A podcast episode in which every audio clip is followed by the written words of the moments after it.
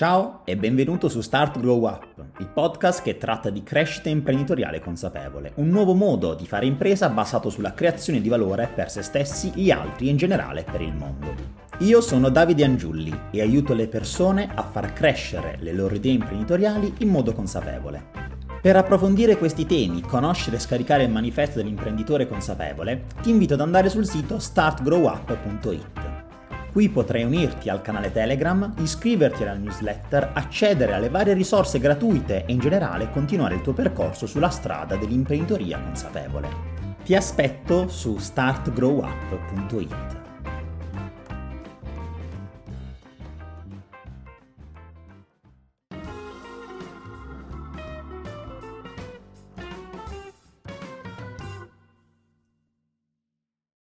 la registrazione è partita, quindi benvenuti a tutti in questa nuova puntata di Start Grow Up. Qui con me oggi c'è Alessandro Grampa. Ciao Alessandro. Ciao Davide, buonasera. Allora, con Alessandro ci siamo rincorsi, tra virgolette, da 3-4 mesi per fare questa intervista. Sembrava chissà che cosa dovessimo organizzare. Per fortuna oggi siamo riusciti a trovarci. Alessandro, una chiacchierata noi pre-intervista l'abbiamo fatta. Io ho approfondito ovviamente la tua figura grazie al suggerimento arrivato da Alessandro Francese, che ovviamente saluto. E a questo punto direi, partiamo con la domanda canonica che solitamente faccio qui per introdurre l'ospite, ovvero ti chiedo di presentarti dicendoci chi sei e di che cosa ti occupi quotidianamente. Certo, allora io appunto sono Alessandro, uno dei cofondatori di Exagro, siamo una società che sviluppa tecnologia di agricoltura verticale per permettere a chiunque di accedere a cibo sano attraverso, diciamo, l'urban farming, che è un po' un, una tendenza, un, un modello di nuova, nuova, concezione di coltivazione all'interno delle città, all'interno dei centri urbani. Siamo partiti ormai nel 2016, stiamo, possiamo dire di, di, aver fatto il passo da startup a PMI innovativa, se così si può dire. Eh, stiamo iniziando a diventare uh, una società vera, mettiamola così, e ci occupiamo essenzialmente di uh, sviluppare Immaginatevi uh, dei componenti del Lego dei, per, per, quanto riguarda l'agricoltura verticale, no? quindi dei plug and play, dei mattoncini che um, si possono assemblare in geometrie particolari per poter permettere poi di coltivare in uh, maniere con tecnologie avanzate di automazione piuttosto che di coltivazione senza terra, eccetera, eh, all'interno degli spazi già costruiti. Quindi anziché andare a costruire i capannoni e fare il cibo all'interno dei capannoni, come in alcuni casi si sta facendo nel mondo dell'agricoltura verticale industriale, quello che noi facciamo è prendere quella tecnologia, metterla all'interno di moduli come se fossero appunto dei mattoncini del Lego e li portiamo poi dove le persone vivono e lavorano. Abbiamo una linea di prodotti che è Poti, eh, l'orto verticale che ti insegna a coltivare, è, fatto, è nato per casa e ade- durante il Covid adesso addirittura lo stiamo consegnando in centinaia di scuole italiane per portare appunto l'urban farming anche all'interno delle scuole e tutti quelli che sono i valori di sostenibilità e di accesso al cibo sano. Uh, ce lo chiedono per gli uffici, per gli uffici poi abbiamo anche uh, dei prodotti ancora più tecnologici per gli spazi interni, eccetera, eccetera. Quindi piano piano stiamo iniziando a crescere portando queste tecnologie all'interno di uh, tutto quello che è il building, diciamo l'edificio già costruito. Alessandro, ma quest'idea da dove è nata? Nel senso, io nel frattempo mi sono segnato due termini importantissimi che mi sembra racchiudano l'attività che svolgete, ovvero cibo sano e urban farming. Da dove nasce la vostra intuizione e come mai avete scelto proprio l'urban farming come metodologia per coltivare questo cibo sano? Allora, la storia è mm, relativamente eh, semplice, nel senso che il mio socio, Felipe Hernandez, è originariamente della Colombia, nato e cresciuto, cioè cresciuto in realtà poi in Costa Rica, è venuto in Italia per studiare al Politecnico di Milano e eh, mentre eh, diciamo, viveva in Costa Rica, eh, considera che il Costa Rica è uno dei paesi probabilmente con dei brand più importanti a livello di sostenibilità come paese, in pochi sanno che in realtà poi c'è anche il più alto tasso di cancro tra gli agricoltori, eh, sia di stomaco che di altri vari problemi, proprio perché sono sì, sostenibili a livello di brand, però poi la maggior parte delle ananas, banane, piuttosto che monoculture industriali vengono prodotte anche là e quindi chiaramente tutto quello che è la monocultura industriale sta portando una serie di problemi, sia a chi poi mangia quel prodotto che a chi lo coltiva, per non parlare poi nel mezzo tutto l'ambiente, no? sia per quanto riguarda il luogo di coltivazione che il trasporto, eccetera, eccetera.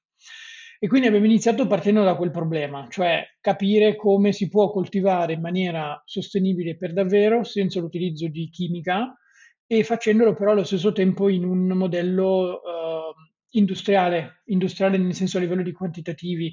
Uh, io arrivo anche dal, dal mondo slow foodiano, non so se lo conosci, diciamo, tutto quello che è la coltivazione di eh, cibo e, e, e, prodotti autoctoni, locali, il più possibile locali, sani, eccetera, che è un modello eccezionale se non fosse che poi quando c'è da parlare di scalabilità, diciamo anche a livello di vita contemporanea e moderna nelle grandi città è un pochettino più complesso da gestire. Quindi l'urban farming, il vertical farming esce come, come, soluzione all'interno di questa serie di problemi e piano piano in realtà siamo, abbiamo fatto un'evoluzione molto, uh, molto grande, nel senso che siamo partiti sviluppando la tecnologia uh, del nostro prodotto che oggi è il Living Farming Tree, che è un orto verticale automatizzato IoT connesso quindi al cloud, tutta una serie di sensori di automazione che sfrutta una tecnologia sviluppata dalla NASA negli anni 80 che si chiama alta pressione aeroponica per coltivare cibo su altri pianeti. Quindi là, là non c'è terra, non c'è quasi niente di acqua, le, le, radici vengono nebulizzate di acqua e nutrienti a 50 micro,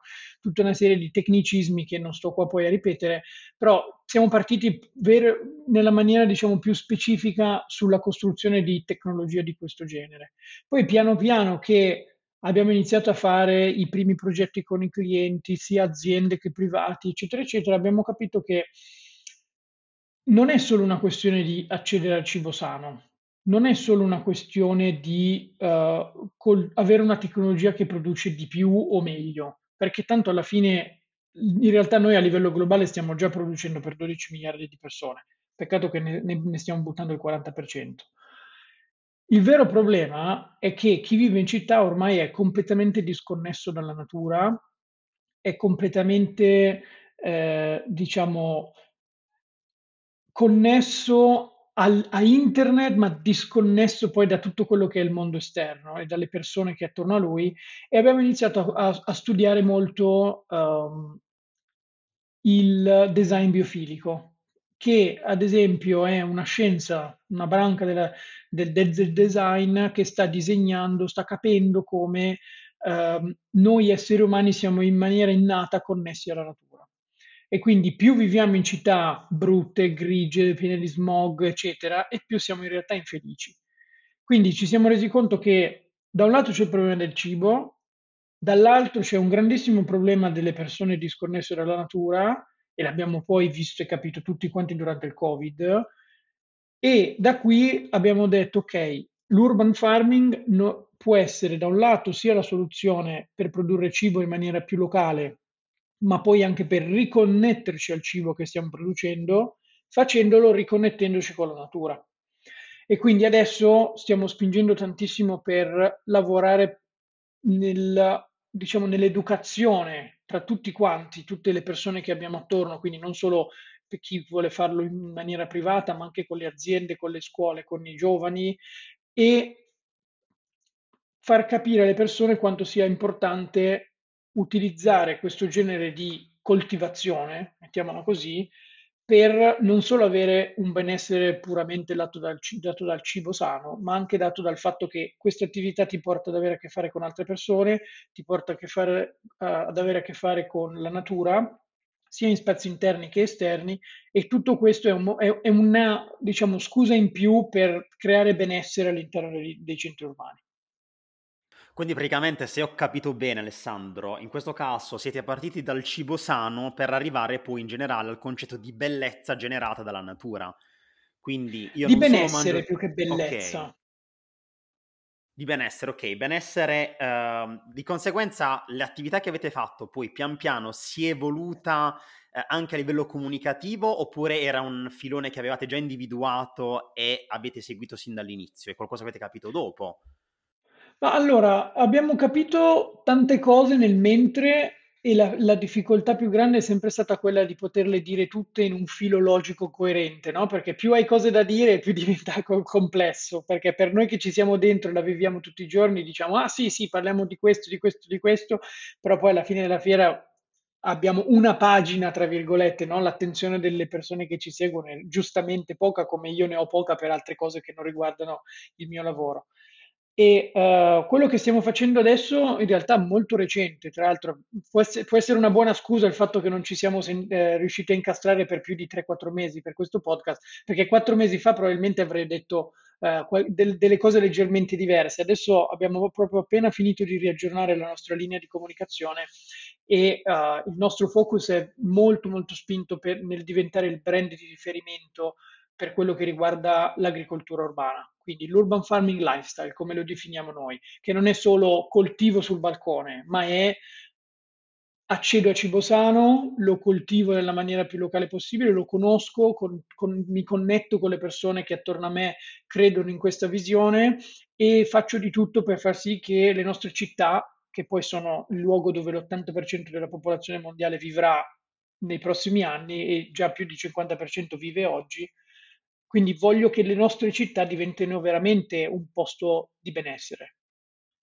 Mi piace questo termine che avete scelto, urban farming lifestyle, quindi non è soltanto un acquistare i vostri prodotti, ma in generale nel momento in cui avete a che fare con, hanno a che fare in questo caso con il vostro brand, è proprio uno stile di vita che adotti, quindi qualcosa che permea nell'identità della persona e non soltanto negli acquisti che fa. Assolutamente sì, guarda, proprio qualche giorno fa abbiamo aperto il nostro prim- la nostra prima community online proprio specificatamente per connettere persone, sia clienti che non, che vogliono avvicinarsi a questo lifestyle, che vogliono capire di più. Eh, ci siamo resi conto che il nostro team ha delle conoscenze incredibili su, su diverse tematiche, appunto io come dicevo prima arrivo dal mondo, diciamo, slow food, tutto quello che è gastronomia, scienza del cibo, nutrizione e questi sono dei saperi che devono essere accessibili a chiunque in maniera semplice. Ormai vanno di moda anche, quindi tante persone fortunatamente sempre di più sono interessate, ma cercare di andare un po' più, diciamo, mirati in, in- in profondo su quello che è la qualità del cibo che mangiamo, come viene coltivata, eh, perché viene coltivata in quella maniera e piuttosto che poterla coltivare in un'altra attraverso appunto le nostre tecnologie, come tutto questo crea beneficio negli spazi in cui viviamo. Alla fine della fiera vivere in città deve essere non solo l'immagine della città come un posto brutto che ci vai giusto perché devi lavorare, guadagnare dei soldi, poi magari scappi, vai da un'altra parte in pensione piuttosto che il weekend. E si sta perdendo, mi auguro, nella maggior parte delle città. Noi arriviamo, siamo basati a Milano, negli ultimi dieci anni Milano è diventata una città che sempre di più ha aumentato la qualità della vita, perché si capisce che se tu non aumenti la qualità della vita nelle città, la gente non ci vuole rimanere. Un po' i discorsi che faceva a suo tempo anche Olivetti, fa in questo momento Brunello Cucinelli, quindi creare posti belli da vivere in cui è più facile anche poi poter lavorare, essere produttivi. Diciamo che tutti questi elementi poi sono concatenati tra di loro e separarli come dei silos in questo caso è controproducente. Assolutamente sì. Guarda, considera, mi viene in mente subito una cosa legata ai nuovi progetti che si stanno facendo a Milano. eh, tantissime vie, vialoni, li stanno completamente non chiudendo al traffico, ma riducendo, aumentando la parte di pista ciclabile, dove prima c'erano parcheggi, adesso eh, ci sono dei parchi, dei parchetti dove le persone con le, con, diciamo, le, dove ci sono sedute, eh, dove hanno messo sedute, tavoli da ping pong in mezzo alla strada e nel bene e nel male con questo climate change, adesso che siamo al 7 di marzo e, eh, e ci sono 15 gradi, le persone la sera sono fuori a godersela, a interagire i quartieri no, di una volta. E tutto questo, per esempio, in, in Francia, a Parigi, lo stanno facendo anche con l'agricoltura urbana. Ci sono letteralmente delle piazzole dove prima ci mettevano i cani a fare i loro bisogni e adesso stanno diventando quelli che loro chiamano potager, che non sono altro dei, dei quadrati dove anziché avere un cespuglio normalissimo con magari della plastica e delle sigarette spiaccicate sopra, coltivi del cibo. Quindi sono pubbliche, nel senso io posso andare a coltivare il cibo o sono coltivate in questo caso dal comune? E no, e allora in Francia, a Parigi sono pubbliche, chiaramente le persone del quartiere po- vi accedono perché normalmente un turista che passa lo guarda, lo apprezza, però più di quello non può fare. Però eh, i progetti sono particolarmente interessanti perché si tratta di togliere tutto quello che è cemento e tutto quello che è parcheggio e portare tutto quello che è vita, vita sociale delle persone, vita verde della natura, cibo, eccetera. Qualità dell'aria, perché poi chiaramente riduci, riduci poi quello che diventa surriscaldamento durante i periodi di caldo. Certo, certamente Alessandro, anzi tra l'altro poi gentilmente eh, quando, quando, chiudiamo la puntata mi passi il link della community così lo metto in descrizione, così se qualcuno è certo, interessato, si sente affine, volentieri. Io sono uno dei primi che sono interessato all'argomento, quindi molto volentieri verrò a, a curiosare. Alessandro, eh, dato il discorso che stiamo facendo e anche il fatto che non ci siamo sentiti per un po' di tempo e sono cambiate diverse cose, mi dicevi prima soprattutto che avete fatto in questo periodo un passaggio importante, quello da startup a PMI innovativa.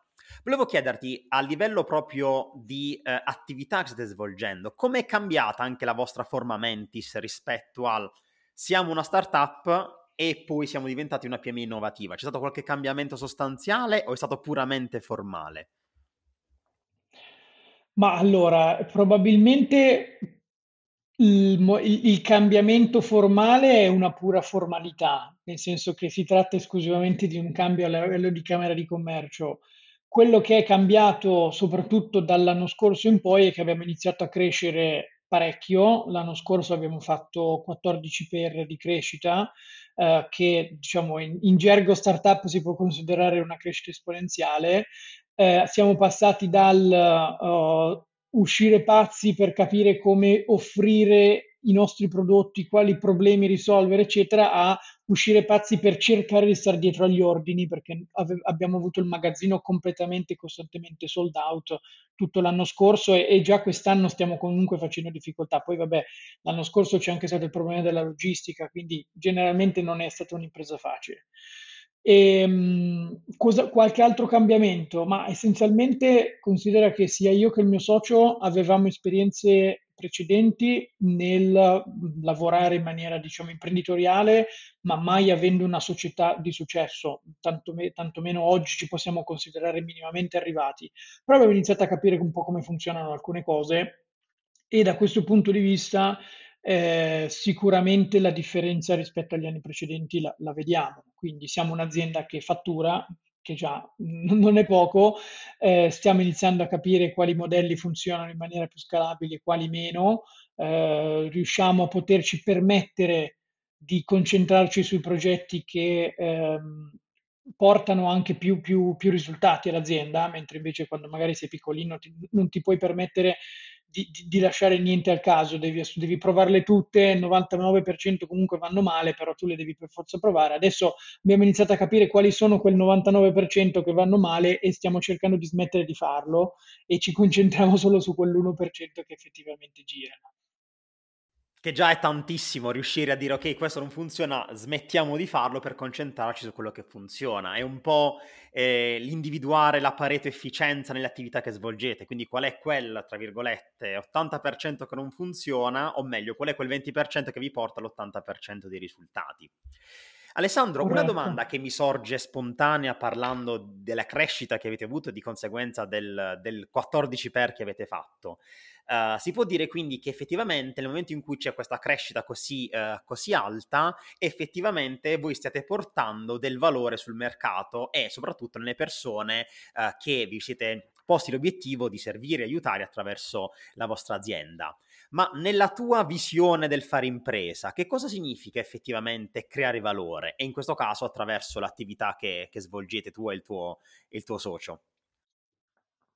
È una domanda che da un lato, eh, può come dire, è complessa, dall'altro è semplice, nel senso che in maniera semplice quello che ti posso dire è che tu sai di creare valore quando hai, eh, quando stai portando del beneficio alle persone con cui lavori. Essenzialmente quando incominci a ricevere dei feedback eh, anche non richiesti da persone che dicono sono così contento del tuo prodotto, sto facendo questo e quest'altro, ma perché non inserite questo e quest'altra soluzione? Perché mi piacerebbe un sacco continuare in questa maniera.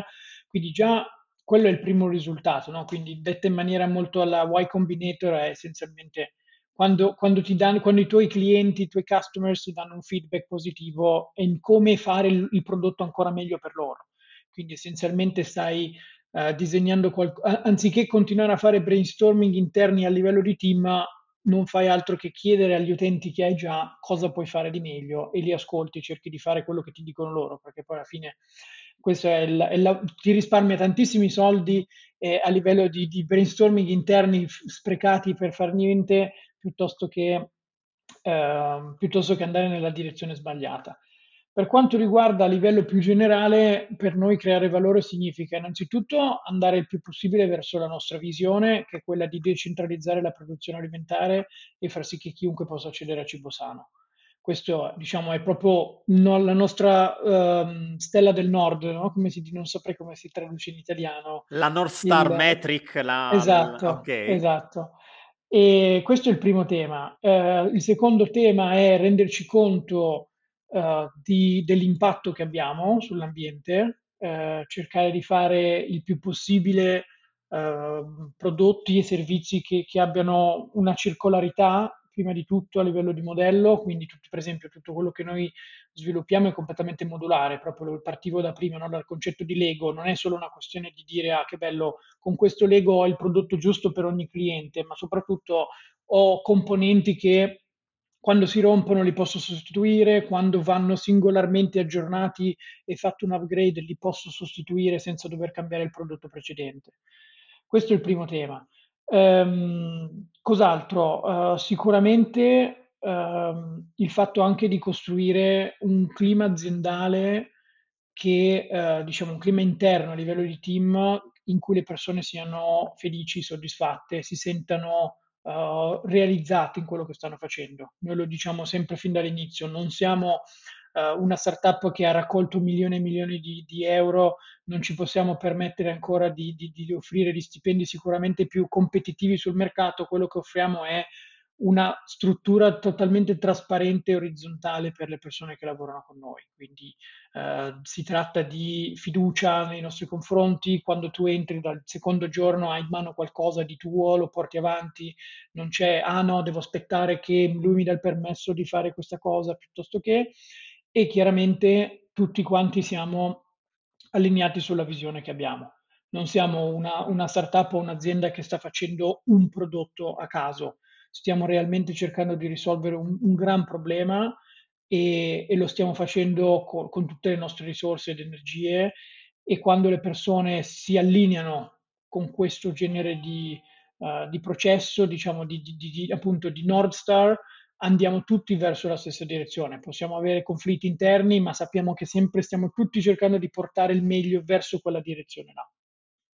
Alessandro, ma uh, nella tua esperienza, quanto ritieni sia complesso individuare persone adatte a condividere quella che è la tua visione? Quindi trovare quei collaboratori, quelle persone che collaborano alla tua visione e con cui riuscire effettivamente ad arrivare in fondo a questo percorso. È stato qualcosa di semplice trovare le persone? Fate un percorso di selezione più complesso? Come vi organizzate da questo punto di vista? Guarda, il tema delle persone anche qui è relativamente complesso, nel senso io sono, sto, sto iniziando ad arrivare ad una conclusione, ma questa è totalmente mia personale, non credo che ci sia ancora nessuna scienza che dimostri questo, quindi metto le mani avanti, però ehm, si tratta tutto della leadership, nel senso che noi se c'è una cosa realmente dove non abbiamo mai avuto problemi, ma proprio mai, è stato quello di attrarre persone di estremo talento con una eh, con un commitment, una voglia di lavorare non a livello quantitativo di ore, ma proprio di qualitativo e di quanto sforzo dare per la causa, incredibile. E senza il nostro team non saremmo mai riusciti a fare quello che abbiamo fatto in situazioni veramente molto difficili, eh, in Covid tra tutte, ma, ma anche ben prima ci eravamo trovati in N situazioni problematiche.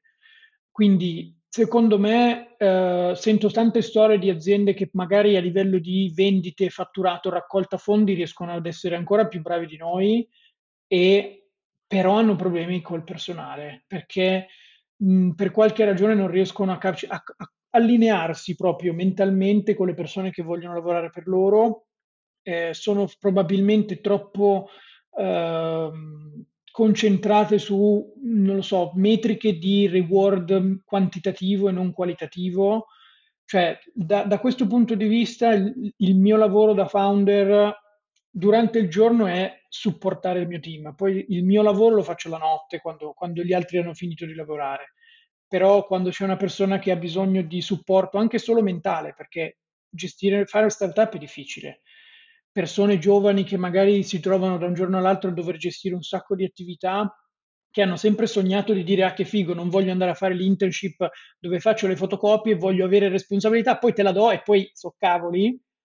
Ma in quel caso esserci e dare un supporto psicologico di crescita personale è fondamentale. Quello che abbiamo detto tante volte nelle persone che lavorano con noi è, guarda, forse da un, da un punto di vista di hard skills non possiamo essere la persona più giusta per far crescere te in questa cosa particolare, quindi da lì aprono, apriamo tutto quello che è la tematica di advisor esterni, però se c'è una cosa che abbiamo imparato in tutti questi anni di lavoro veramente duro di startup sono le soft skill. Quindi quando tu arrivi a un certo punto dove bene o male il tuo lavoro lo sai fare, la crescita non è altro che soft, perché se ci pensi alla fine della fiera la differenza tra una persona che è appena uscita dall'università che sa usare i social media o un digital marketing manager che sa usare i social media non è altro che la sua esperienza e le sue soft skill a gestire la complessità della cosa punto, perché poi le, la piattaforma di Facebook è sempre quella è, non è che ci vuole uno scienziato con PhD per poterla gestire.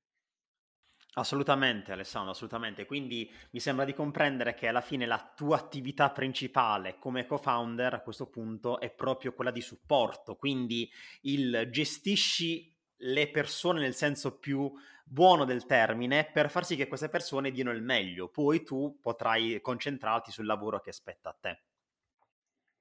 Sì, assolutamente. Guarda, una delle frasi eh, che, che mi ha sempre più, eh, come dire, dato, dato ispirazione da questo punto di vista e l'ho sentita da diversi imprenditori, eh, imprenditori in senso plurale sia singolare che femminile, sia maschile che femminile, sia chiaro, eh, è il fatto di appunto assumere persone migliori di te a livello di hard skills. E poi essere lì per supportarle a livello di crescita mentale, che è la reale differenza poi alla fine della fiera. Perché se noi ci lavoriamo per assumere persone e che poi non ci fidiamo che sia, siano, sappiano fare il loro lavoro o che siano migliori di noi nel farlo, a quel punto la domanda è ma che cavolo le assunte a fare? Cioè perdi più tempo a fare il babysitter che non a fare il tuo lavoro. Guarda, io una cosa che dico molto spesso, Alessandro, è uh, non vale la pena, tra virgolette, assumere delle scimmiette, ovvero delle persone che fanno un lavoro uh, molto peggio di quello che faresti tu, ma perché sono più facili da controllare. Da quel punto di vista, forse, e possiamo dire, ci sia un problema di ego. Quando una persona vede, quando un imprenditore o imprenditrice vede qualcuno migliore di lui o di lei, e non lo vuole assumere perché si rende conto è troppo competente, forse là non è una questione tanto di eh, attività da svolgere quando di sentirsi in qualche modo me- messo in, in discussione. Cosa, cosa, ne pensi? Ma guarda, io rispondo in maniera veramente molto pragmatica e venale, se posso, giusto per sdrammatizzare vai, questo argomento, vai, che, che, non è altro la, che, la seguen- che la segue il seguente ragionamento. All'interno di una grossa azienda dove tu come manager ti puoi sentire, tra virgolette, ehm, a disagio di una persona sotto di te che sta prendendo la spinta per salire più velocemente di te a dove devi arrivare, potrebbe anche essere concepito come ragionamento.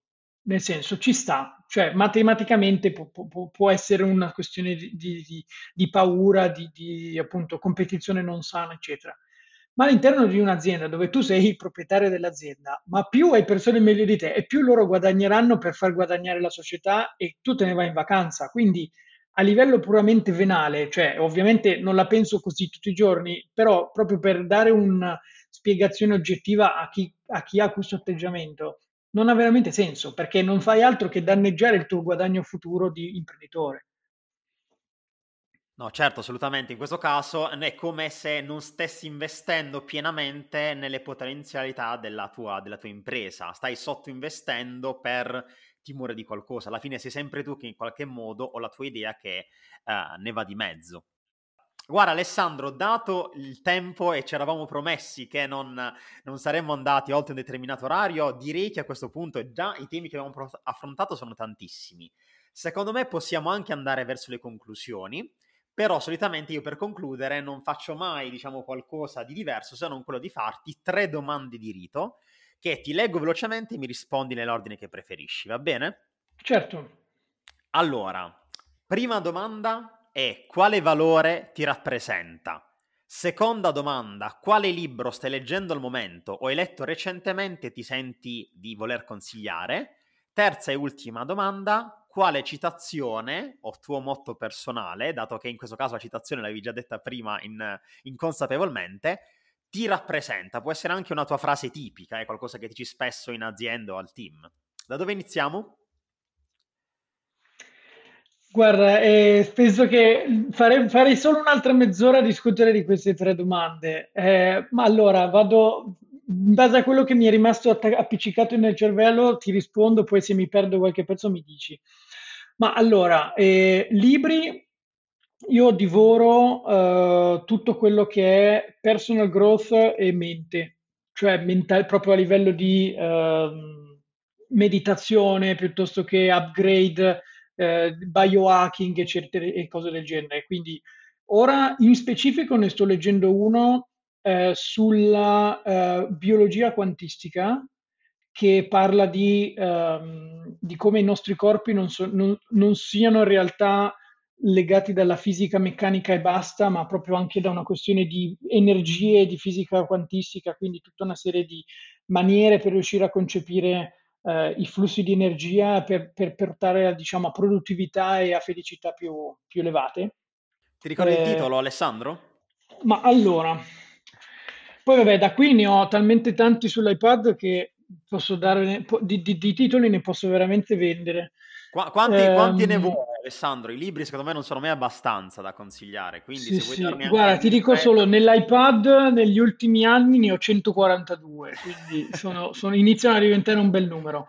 Allora, eh, quello che sto leggendo adesso è Becoming Supernatural, che è molto interessante, scritto da um, Joe Dispenza Dispenza, un americano probabilmente di origine italiana, e però uno che sicuramente potrei eh, consigliare a tutti quanti. Allora, vediamo qualcosa che non sia il solito consigliato poi nei vari, diciamo, libri del founder piuttosto che... Ah, ecco, uno che è veramente fantastico, che è relativamente uscito di recente, si chiama Who Not How che è di Dan Sullivan. Questo libro me l'ha consigliato un altro imprenditore, il quale lui in primis, eh, per, come dire, stava uscendo pazzo nel micromanaging piuttosto che nella gestione della società che cresceva sempre di più e questo libro spiega perché sia fondamentale non preoccuparsi del come fare le cose, ma di pensare immediatamente a chi le sa fare meglio di te e fargliele fare. Punto. Ricollegandoci poi... al tema che trattavamo prima. Alessandro. Esatto, infatti per quello che mi è venuto proprio in mente questo, esattamente. Poi, allora, a livello di citazione personale, eh, guarda, ti posso, eh, più, che, più, che, una citazione, diciamo, di qualche autore famoso o altro, eh, posso citarti ehm, una, una, un paragraph di una meditazione bellissima Uh, che, Io sono un meditatore uh, da quattro anni, quindi proprio mi, mi trovi perfettamente. Fantastico. Linea, quindi... Allora, guarda, di una meditazione buddista che uno, è, abbastanza lunga, però in un punto specifico, diciamo, all'inizio ci sono questi quattro pensieri fondamentali. Uno di questi è uh, pensieri, parole e azioni del passato sono diventate la nostra condizione presente e stiamo seminando ora i semi per il nostro futuro. Punto. Perfetto, perfetto. Il concetto di karma, quindi, in qualche modo è molto... Corretto. Volendo riassumere il concetto di karma, perfetto, bellissimo Alessandro. Tra l'altro sono contento che fai delle citazioni buddiste su questo podcast, quindi mi trovi perfettamente, perfettamente in linea. Il valore a questo punto, ci siamo trovati sui libri, ci siamo trovati sulla citazione, ora mi aspetto il valore può anche non essere un valore come lo intende, diciamo, la società, eccetera. Può essere qualcosa che per te è molto, molto importante in generale, non soltanto nell'impresa, ma nella tua vita. Qualcosa che ti descriva, una parola, un concetto che ti descrive. Ma guarda, eh, probabilmente uso due parole che sono onestà e trasparenza. Perfetto, direi che con quello che ci hai detto, i concetti che abbiamo trattato prima, e con tutto quello che ci siamo detti in questa, questa, mezz'oretta abbondante, Alessandro, ci siamo perfettamente. Direi a questo punto, hai risposto alle domande in generale, hai risposto alle mie ultime domande che potrebbero averti messo un attimo in difficoltà. Di conseguenza penso che effettivamente la nostra chiacchierata sia, sia conclusa. Quindi Alessandro, io ti ringrazio veramente un sacco per essere stato qui con me oggi. Grazie a te e grazie poi a chi, a chi ti segue, felice di, di, di poi di connetterci eventualmente su LinkedIn piuttosto che altri vari canali. Perfetto, poi metto in descrizione sia il link che mi passerai della community, sia il link magari al tuo profilo LinkedIn, così chi ha domande e quant'altro, oltre a scriverla a me, può anche contattare direttamente te. Ok? Ottimo. Perfetto. Allora, ti ringrazio ancora Alessandro, grazie a tutti per aver ascoltato questa puntata e a questo punto noi ci vediamo al prossimo episodio. Ciao a tutti. Ciao. La puntata di oggi finisce qui. Ti ricordo che per accedere alle varie risorse che metto a disposizione, unirti al canale Telegram, iscriverti alla newsletter e rimanere aggiornato su questi temi, puoi andare sul sito startgrowup.it. Ti ringrazio ancora per essere stato qui ci risentiamo al prossimo episodio e ti aspetto su startgrowup.it.